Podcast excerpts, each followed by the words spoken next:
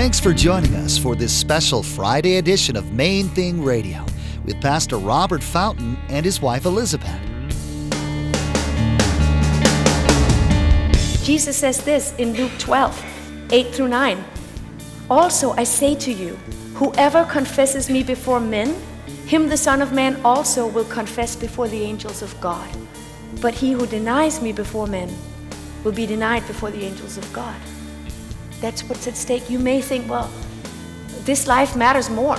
Like Naghmeh Abedini, Pastor Saeed's wife, she said at some point when she had a gun to her head, and it was like, deny God. She's like, okay, God, I thought I knew you were real, but this gun feels very real. Exchanging the fear of the Lord for the fear of man can put us in a great deal of danger. We must see past the short term problems of obeying God for the long term consequences of compromise, as Pastor Robert and Kyra explain. The choice of buying into the lies that beset us can drive us into captivity and sin. Stick around after today's message from Pastor Robert. I have quite a bit of information that I'd like to share with you our web address, podcast subscription information, and our contact information.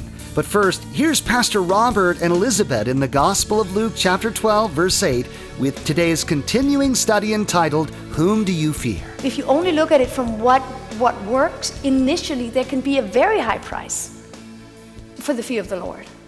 You know, I mean, Jeremiah was thrown constantly from one prison to another.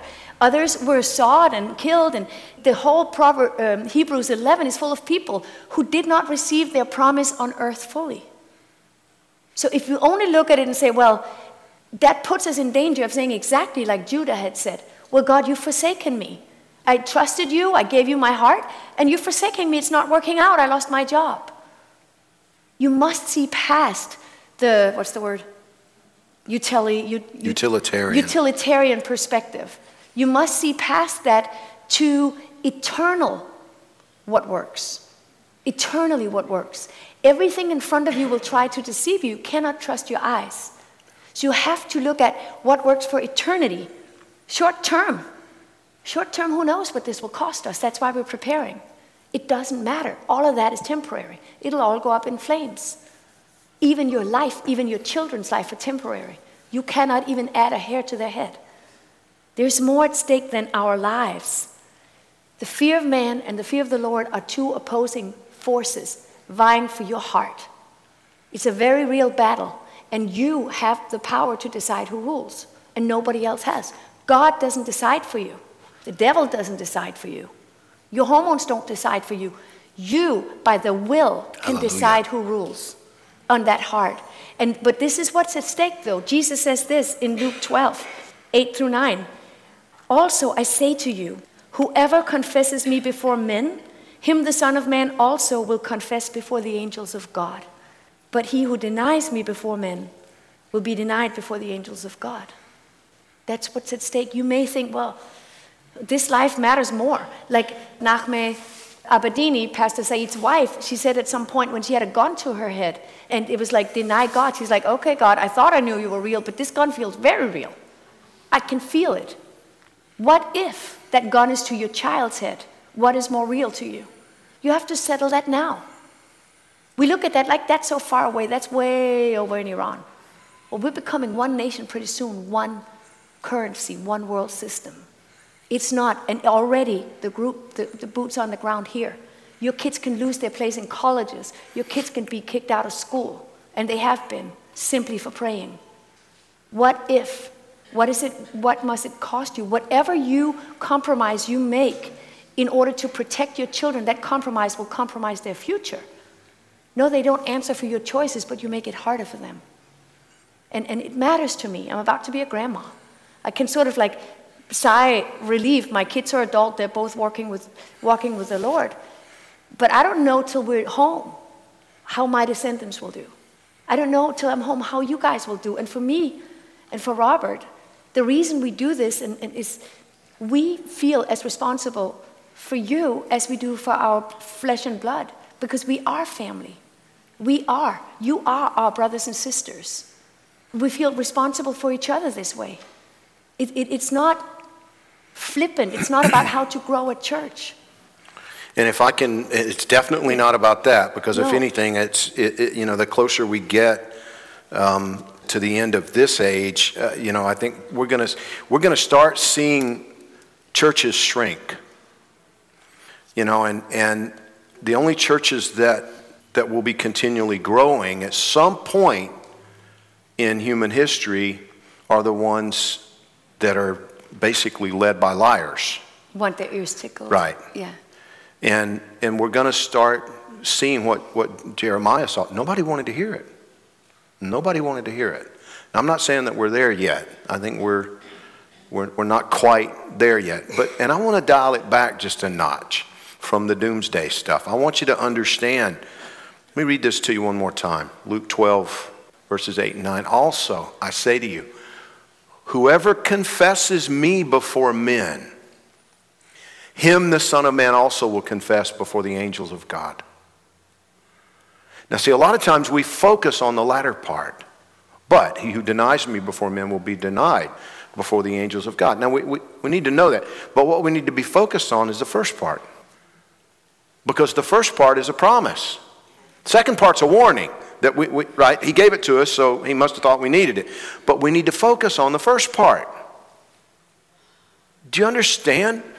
God Almighty has promised you the kingdom. that same passage, a little bit later, as Jesus continued, he says to his, his disciples, He says, Don't fear, little flock. Your Father has chosen gladly to give you the kingdom. Just trust Him. That's Robert's paraphrase, that last part. Just trust Him. But see, that's the essence of this the, the fear of the Lord the essence of what we're talking about here is you, you, need to, you need to get to know him more day by day. It should be something that the most horrible thing you could possibly imagine is that you would grieve him, that you would disappoint him, that you would let him down, that you would hurt his heart in some way.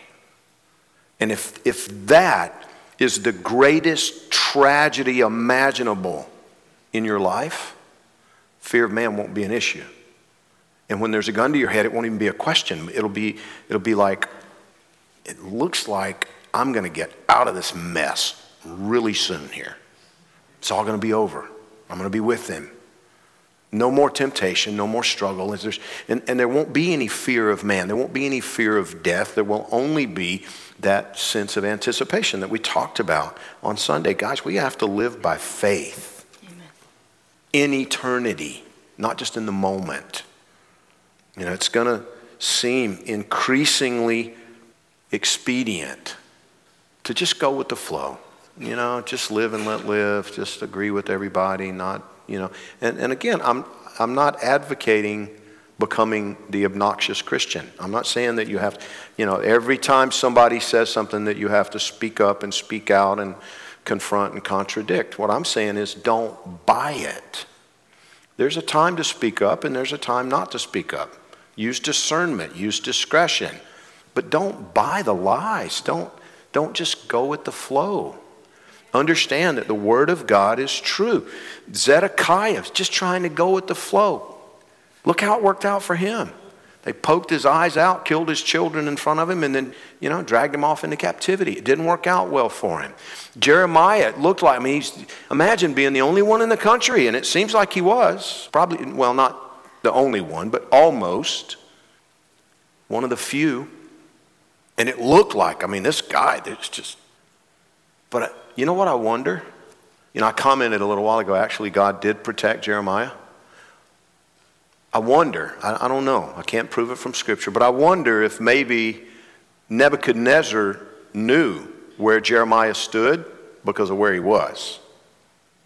Jeremiah may very well have been in the safest place in all of Israel, in prison. He was not in favor with the rulers of Israel when the rulers of Israel were not in favor with the king of Babylon. God put Jeremiah right where Jeremiah would be safest. It looked ugly, it looked dark, it was uncomfortable, it was difficult, but it was the place of safety. We need to walk by faith.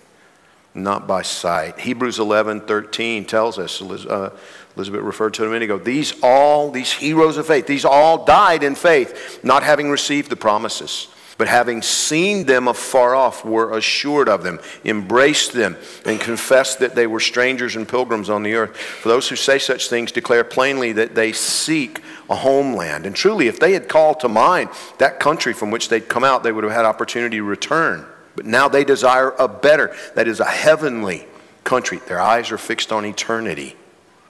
Therefore, God is not ashamed to be called their God, for he has prepared a city for them. So you and I have to choose. We have to make a decision fear of man or fear of the Lord. Which is it going to be? Which are we going to live by? We have to choose between the temporary and, and the eternal, between comfort and courage between life and death. Deuteronomy chapter 30, verse 19. I call heaven and earth as witnesses today against you that I've set before you life and death, blessing and cursing. Therefore, choose life, that both you and your descendants may live, that you may love the Lord your God, that you may obey his voice, and that you may cling to him, for he is your life and the length of your days, and that you may dwell in the land which the Lord swore to your fathers, to Abraham, Isaac, and Jacob, to give them.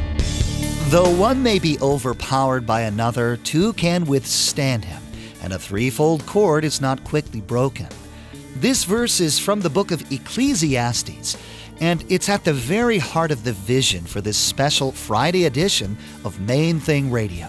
Jesus, Pastor Robert, and his wife Elizabeth. A threefold cord presenting God's Word in a way that will inspire you in your own marriage and walk with God.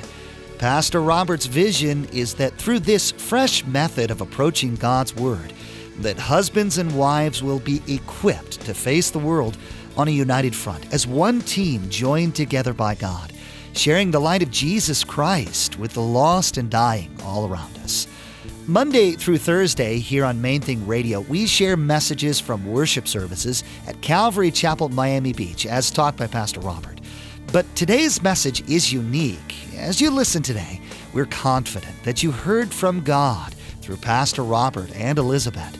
Now, maybe you'd like to hear this message from Pastor Robert and Elizabeth again. Log on to mainthingradio.com and simply select today's date from the Main Thing Radio media player. You can listen to, download, or subscribe to the Main Thing Radio podcast. Well, that's all the time we have for today. Monday, Pastor Robert will be back with us teaching through God's Word verse by verse. So make plans to join us on Monday right here on Main Thing Radio.